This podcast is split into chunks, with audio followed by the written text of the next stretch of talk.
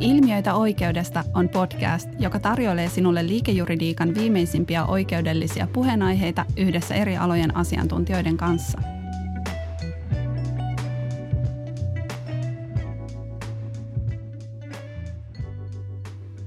Tervetuloa kuuntelemaan Real Talkia. Mä olen Saara Paronen, Poreniuksen Real Estate and Construction praktiikan vetäjä ja mulla on vieraanani tänään – Saton lakiasianjohtaja Katri Innanen. Me keskustellaan vuokra-asuntojen omistamisesta ja tuottamisesta tänään ja miten se on kehittynyt tässä tota, vuosien saatossa ja ennen kaikkea siihen liittyvistä juridisista kysymyksistä. Ensiksi ihan tervetuloa Katri. Kiitoksia ja kiitos kutsusta. Tota, kerrotko ensin lyhkäisesti itsestäsi, minkälainen tausta sulla on tähän tehtävään? Sä oot tehnyt pitkän uran ja, ja tota, ollut erilaisissa yrityksissä, niin kerroksä vähän siitä ja sitten toisaalta siitä sun nykyisestä tehtävän kuvasta? Mä olen koko työurani tehnyt rakentamisen ja asuntosijoittamisen parissa. Mulla on ollut ilo työskennellä alan huippuammattilaisten kanssa sekä rakennusliikkeissä että Satossa, jossa itse asiassa olen tällä hetkellä jo toista kertaa töissä. Työurani aloitin Lemminkäisellä, jossa, jossa tietysti sain hyvän peruskoulun siihen, siihen, mitä rakentaminen on, vaikka rakentaminen onkin muuttunut varsin paljon niistä ajoista. Se, sen jälkeen olin yhden kymmenen vuoden rupeaman Satossa, kunnes, kunnes matka vei SRVhen, jossa pääsin tekemään erittäin mielenkiintoisia projekteita, projekteja niin rakentamisen kuin, kuin rahoituksenkin parissa. Ja viitisen vuotta sitten palasin taas Saton asuntosijoitusmaailmaan. Ympyrä sulkeutui. Ympyrä sulkeutui, kyllä juuri näin. No tota, äh, kerropa vielä lyhyesti Satosta. Minkälainen firma on kyseessä? Satohan on vanha ja perinteikäs yritys. Sato on perustettu vuonna 1940 – Eli viime vuonna vietimme siis 80-vuotisjuhlia. Sato on alun perin perustettu rakennuttajayhtiöksi ja sen ensimmäinen kohde valmistui 1942 Helsingin Käpylään, asunto-osakeyhtiö Sato numero 1. Sato on vuosien varrella rakennuttanut Suomeen yli 220 000 asuntoa, joka on, on varsin suuri osa Suomen koko asuntokannasta. 90-luvun laman jälkimainingeissa Sato muuttui vähitellen rakennuttajayhtiöstä asuntosijoitusyhtiöksi. ensin hankittiin kahden asuntoja omistavan yhtiön osakekannat ja sen jälkeen hankittiin apporttina merkittävä määrä asuntoja suomalaisilta kaupan ja teollisuuden alan yrityksiltä. Tällä hetkellä omistamme yli 26 000 asuntoa, joista pääosa on, on pääkaupunkiseudulla, Turussa ja Tampereella. Saton liikevaihto on reilu 300 miljoonaa ja Saton palveluksessa on noin 250 henkilöä. Ja tietysti näiden vuosien aikana Saton omistusrakennekin on muuttunut merkittävästi. Alun perin Satoyhtiöitä omisti esimerkiksi paikalliset yritykset, kaupungit, pankit. Sitten siirryttiin aikaan, jolloin omistajia olivat suomalaiset suuryritykset, Kesko, SOK, Wärtsilä, Metso ja, ja monet muut.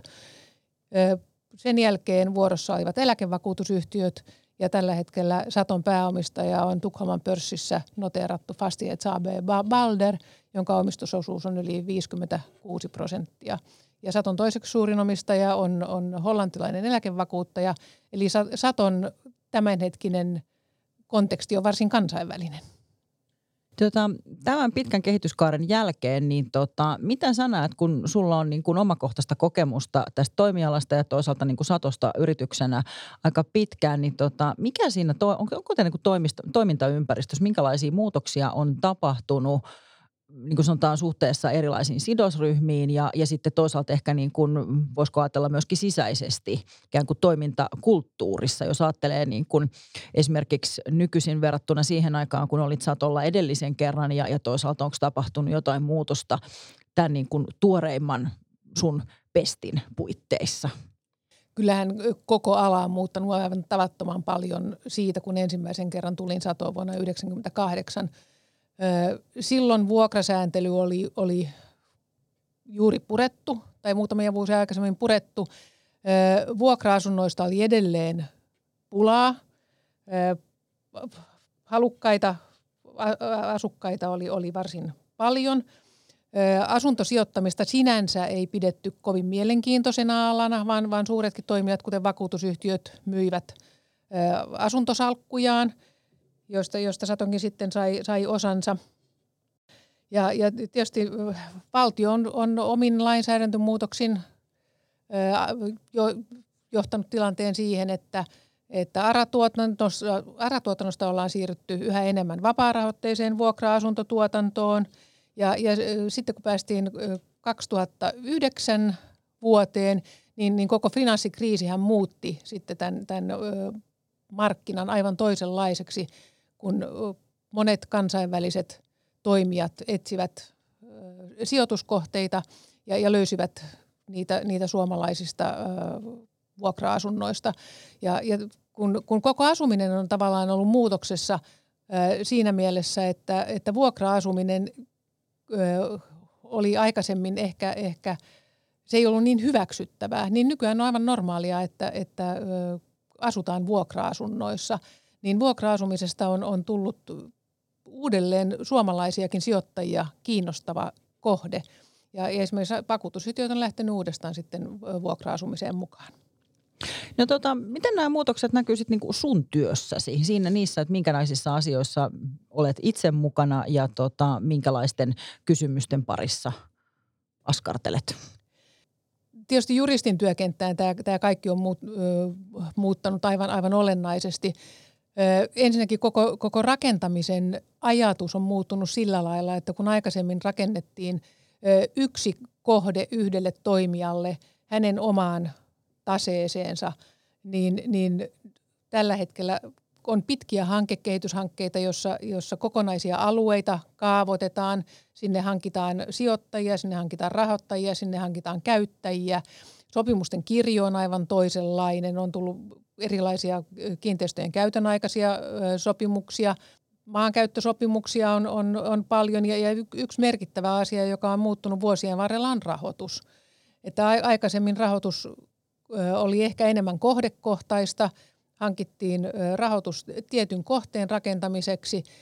Tällä hetkellä rahoitus hankitaan emoyhtiölle, joka sitten lainaa niitä edelleen tytäryhtiöilleen. Rahoitusmarkkina on muuttunut. Enää, enää ei lainata pelkästään kotimaista pankeista, käytetään kansainvälisiä bondeja, käytetään kansainvälisiä rahoittajia – Esimerkiksi Euroopan investointipankki on eräs rahoitustaho ja, ja lainasopimusten kirjo on aivan toisenlainen kuin, kuin 20 vuotta sitten. Ja sitten jos ajatellaan ö, mu, muita näkökulmia, niin, niin lainsäädäntöhän on muuttunut varsin paljon. Esimerkiksi GDPR on tullut, tullut uusimpana alaan voimakkaasti vaikuttaneena lainsäädäntönä – ja, ja tietysti sitten on ihan, ihan näitä, näitä eri, eri kaavoitukseen liittyviä asioita. Mutta jos ajatellaan ylipäätänsä työtä asuntosijoittamisen parissa ja, ja rakentamisen parissa, niin kyllähän kiinteistö- ja rakennusjuridiikka on aivan tavattoman mielenkiintoista ja, ja kehittyvä alue. Jos, jos ajatellaan sitä, että aikaisemmin oli pelkästään se YSE, niin, niin nykyään sopimusten la, laaju, laajuus ja määrä on aivan toisenlainen. No en voisi olla niin kuin tästä viimeisimmästä enempää samaa mieltä, mutta tota, jos puhutaan noista useammastakin teemasta hetken päästä hiukan tarkemmin, mutta tota, nyt en, en voi välttää kiusausta kysyä myöskin tästä niin kuin, sanotaan, viimeisimmän muutaman vuoden niin kuin meidän elämää ikään kuin aika isosti värittäneestä asiasta, eli tuosta tuota koronapandemiasta, kun se vielä on nyt aika niin kuin todellisuutta meillä tällä hetkelläkin, vaikka toki nyt niin kuin jo valoa tunnelin päässä näkyy noin rokotuskattavuuden kehittymisen kautta, mutta, tota, mutta ihan ensin yleisellä tasolla, että miten se pandemia on näkynyt vuokra-asuntojen, ennen kaikkea teidän vuokra-asuntojen kysynnässä ja käytössä? kyllähän, kyllähän koronapandemia on, on näkynyt sekä meillä niin kuin muillakin asuntosijoittajilla varsin, varsin voimakkaasti. Öö, sekä, sekä vuokra-asuntojen kysynnän että, että tavallaan niiden, siis koko ja sijainti kriteerit ovat olleet toisenlaiset kuin, kuin aikaisemmin. Kun aikaisemmin on ollut vaikea saada Helsingin keskusta-alueilta vuokra-asuntoa, niin, niin pandemian aikaan se, se itse asiassa ei ole ollut lainkaan hankalaa. Toisaalta sitten suurempien asuntojen kysyntä vähän syrjemmältä on ollut öö, nousussa, koska kun henkilöstöt, henkilöstö on siirtynyt etätöihin, niin, niin yhä useampi on halunnut sen ylimääräisen huoneen työskentelyä varten. Ja, ja tämä on asia, jonka mä uskon pysyvänkin ö, pandemian jälkeen, koska vaikka palattaisiin toimistoille, niin kuin tietysti ö, palataan, niin, niin kotona tehdään kuitenkin ehkä yksi, kaksi tai kolme päivää töitä. Ja, ja silloin pitää olla työpiste myös siellä kotona. Tota, Sitten jos miettii ihan tämmöisiä niin kuin välittömiä numeroita ja, ja kassavirta-asioita, niin tota, miten sitten maksuhäiriöitä ja luottotappioita, niin, niin tota, tekikö tämä pandemia niin kuin teille jotakin tässä suhteessa? Tuliko siitä jonkunnäköistä niin kuin notkahdusta? No tietysti silloin pandemian alkuun, kun lomautukset alkoivat, niin, niin jonkun verran tuli maksuviiveitä, mutta tilanne itse asiassa normalisoitu varsin nopeasti. Suomalaiset on kuitenkin erittäin tunnollisia vuokranmaksajia ja, ja mieluummin sitten tingitään muista elämisen kustannuksista kuin siitä vuokranmaksusta. No miten sitten tota, nyt ollaan niin kuin siinä tilanteessa, että todella niin kuin, kuten sanoin, niin valoa näkyy niin kuin tunnelin päässä ja tota, sä mainitsit jo siitä, että, että tota, uskot – että, että se etätyön tekeminen on jossain määrin niin kuin tullut jäädäkseen ja siihen liittyvät ikään kuin asumisen tarpeet, niin tota, miten tämä nyt sitten näkyy ikään kuin teidän ikään kuin tulevaisuuden kohdekehityksessä siinä, että minkälaisia asuntoja te suunnittelutatte ja, ja ostatte? Että onko tässä nyt niin kuin selkeästi tapahtunut tai tapahtumassa muutosta ikään kuin isossa kuvassa? No isossa kuvassa en, en sanoisi, että, että merkittävää muutosta on tapahtunut. Asuntosijoittaminen on kuitenkin tavattoman pitkäjänteistä toimintaa. Et asuntoja hankitaan niin sanotusti 50 vuoden tarpeisiin, eikä seuraavan vuoden tai viiden vuoden tarpeisiin. Ja, ja silloin tietysti täytyy miettiä niitä, niitä asumisen kriteereitä ehkä vähän eri lailla kuin, kuin pelkästään pandemian näkökulmasta. Mutta kun kohteisiin kuitenkin suunnitellaan erilaisia yhteistiloja – niin, niin niissä sitten varmasti otetaan paremmin huomioon myöskin työskentelymahdollisuudet, jotta, jotta sitten on tarjota työpisteitä yhteistiloissa eikä pelkästään niissä asunnoissa. No sitten tota, jos ei se pandemia nyt sitten ole niin kuin loppujen lopuksi tämän niin kuin suunnittelun kannalta isossa kuvassa mikään niin valtavan tärkeä tai sanotaan niin kuin kaikki voittava trendi, niin, tota, niin mikä siellä sitten niin tällä hetkellä näkyy? Minkä näköiset trendit siellä sitten on niin kuin vallalla ja mitä teillä mietitään? Me uskomme siihen, että lähellä asukkaita oleminen on, on se, mikä on, on paras tapa pitää huolta omista sekä asukkaistaan että kohteistaan. Meillä on lanseerattu niin sanottu talomestarimalli, jossa ö, vähän vanhan ajan talonmiesten tyyppiset, tyyppiset ö, henkilöt huolehtivat sekä kohteista että asukkaista. He ovat, he ovat läsnä kohteilla, he auttavat asukkaita, he huolehtivat siitä, että, että lamput vaihdetaan, jätepisteet ovat siistejä, porraskäytävät ovat siistejä, hanat vaihdetaan ja, ja asukkaita autetaan asumisen asioissa, koska yllättävän monilla kuitenkin on, on sitten erilaisia kysymyksiä, jotka, jotka asumiseen liittyy. No miten sitten tämmöiset niin muut megatrendit, jos ajatellaan, mikä näkyy erinäköisessä niin kuin palveluliiketoiminnassa, puhutaan digitalisaatiosta ja sitten toisaalta ehkä niin kuin väestöpohjan muutoksesta sikäli, että väestö ikääntyy, niin miten, miten tämän tyyppiset asiat näkyy? Tämä on, tämä on toinen asia, joka on meille erittäin tärkeä. Ö, uskomme vahvasti siihen, että, että ö, digitalisaatiolla pystymme parantamaan sekä, sekä asu, ö, asukkaiden palvelua – että, että sitten tietysti omaa tuottavuuttamme. Vuokrasopimusta on tietysti pitkään tehty jo, jo sähköisesti, mutta, mutta kehitämme jatkuvasti erilaisia muita asukkaiden palveluita, jotta he, he pääsevät esimerkiksi itse tarkistamaan ö, omat vuokranmaksutietonsa, onko, onko rästejä, onko kaikki maksettu. He voivat varata ö, saunavuoroja, he voivat varata autopaikkoja – ja, ja tietysti pyritään myös siihen, että, että muiden palveluntarjoajien tarjoama olisi käytettävissä meidän digitaalisten palveluiden kautta. Et, et kyllä tämä on asia, johon, johon varmasti moni muukin toimija panostaa vahvasti. Tota, nyt kun päädyttiin digitaalisuuteen, niin itse asiassa tullaankin toiseen teemaan, jonka sä nimesit jo tuossa alussa, kun puhuttiin tuosta toimintaympäristön muutoksesta, eli, eli GDPR. Meillä on EUn tietosuoja-asetus ja tota, siihen liittyvät, liittyvät kansalliset ohjeistukset. Ja tota, tämä on tietysti niin kuin monella toimialalla ollut iso kysymys, niin, niin kerrotko, miten se, miten se näkyy teillä, miten teillä niin kuin tämä otettiin vastaan? Kyllähän GDPR on ollut meillekin valtavan suuri projekti. Jos ajatellaan, että Satolla on yli 26 000 asuntoa ja niissä asuu yli 50 000 asukasta ja meillä on kaikkien näiden henkilöiden henkilötietoja – Meillä on meidän henkilöstön henkilötiedot, meillä on, on tietysti sidosryhmien ja yhteistyökumppaneiden henkilötietoja. Ja, ja kun kaikkia tehtäviä emme hoida itse, vaan käytämme alihankkijoita, heillä on tie, tieto, tai pääsy meidän tietojärjestelmiin, niin, niin kyllähän GDPRn voimaantulo oli meille erittäin suuri ponnistus, jos jouduttiin käymään läpi kaikki sopimukset, kaikki järjestelmät, kaikki käyttäjäoikeudet – muokkaamaan toimintatapoja, miettimään sitä, että kuka saa nähdä mitäkin tietoja, miten toimimme tietysti, miten tietoja toimitetaan. Kyllä tässä on, on jouduttu varsin iso projekti tekemään. No sitten jos ajatellaan tätä sääntelyä niin kuin kokonaisuudessa tällä hetkellä, että nyt sitä ollaan sitä GDPR-asetusta saatu jo jonkun aikaa tässä niin kuin makustella, niin tota, miten sä koet sen sääntelyn toimivuuden tällä hetkellä? Onko se toimiva ja onko se selkeää? Öö, kyllähän tietysti meillä ja, ja muuallakin on opittu ajattelemaan GDPRn edellyttämällä tavalla.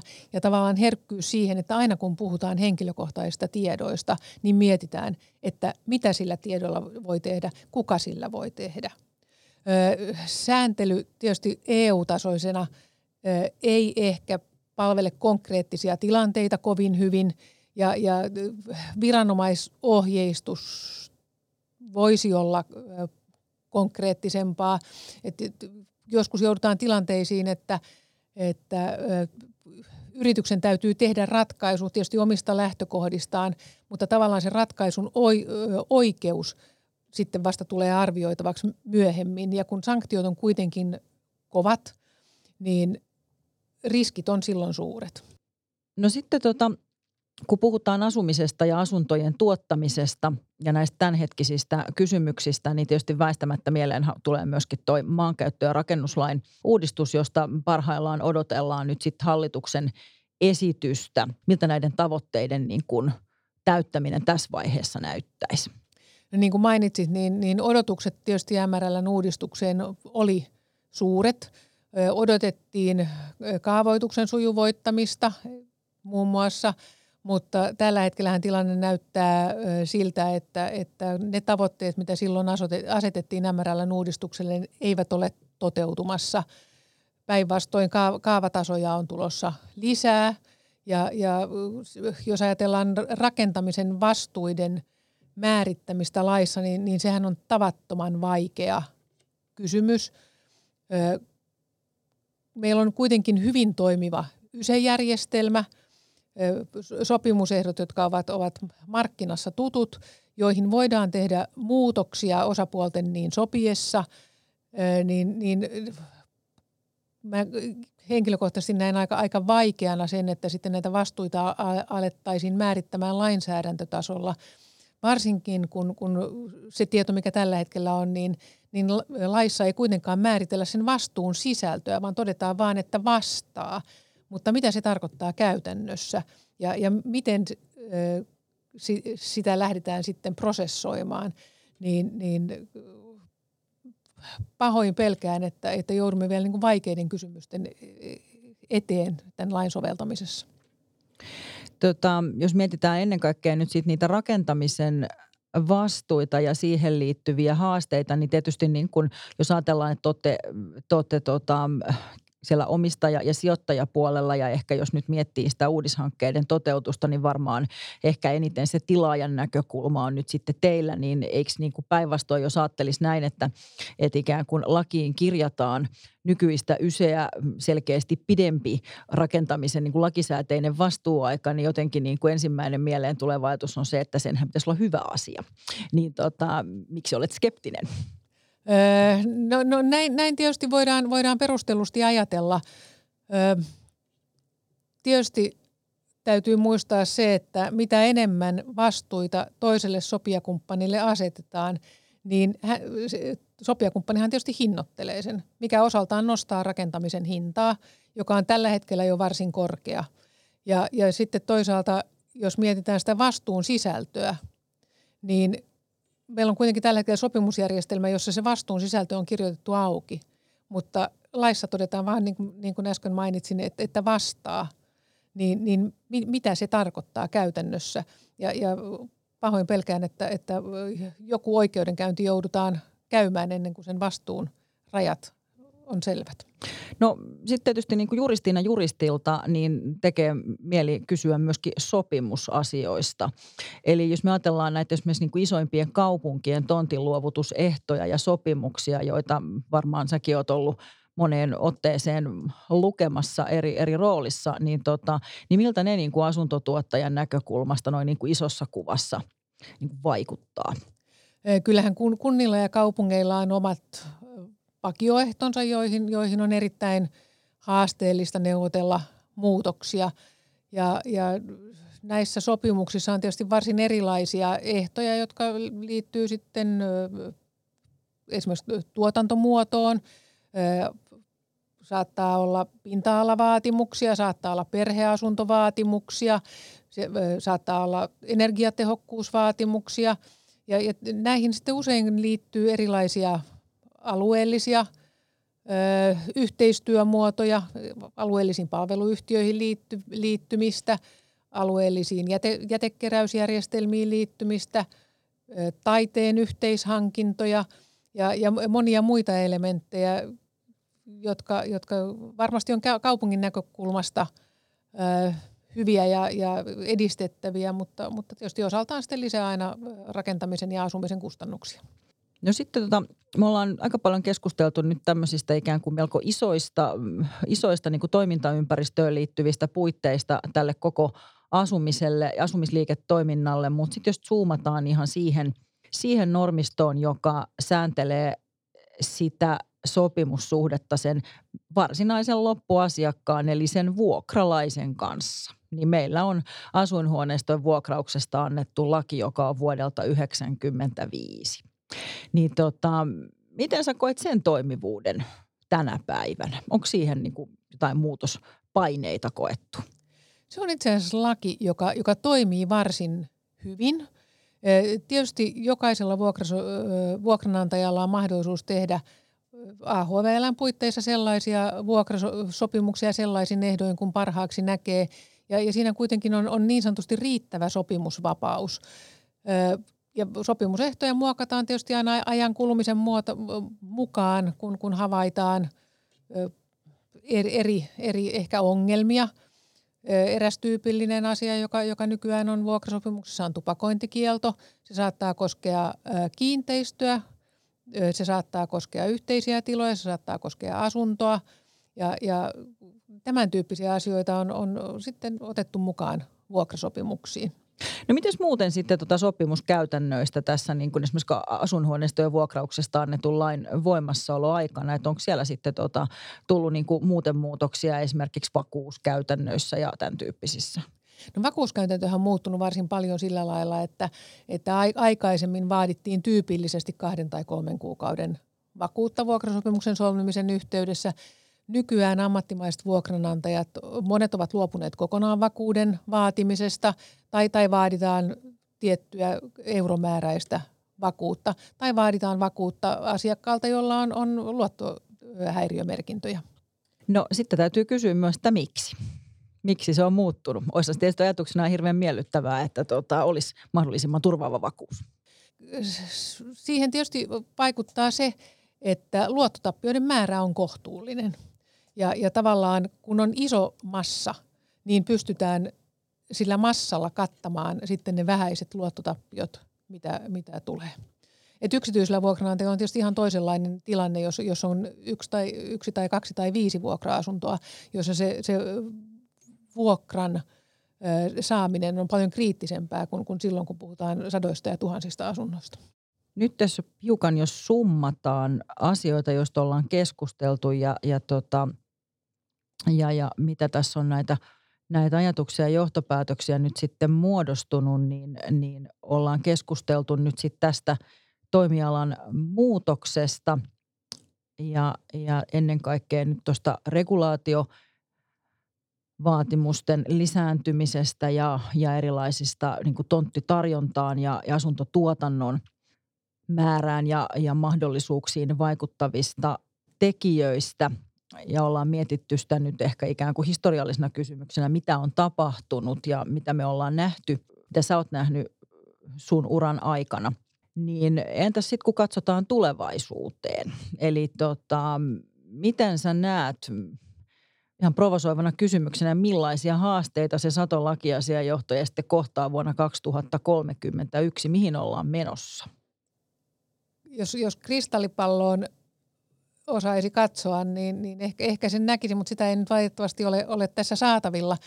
Mutta y, yksi yhteinen haaste varmasti kaikille on, on sääntelyn kansainvälistyminen. Ö, varsinkin ilmastonmuutos tuo yhä enemmän teknisiä, ö, teknistä sääntelyä. Ja, ja sehän on asia, johon juristit eivät pysty yksin perehtymään, vaan se vaatii erittäin vahvaa yhteistoimintaa liiketoiminnan kanssa.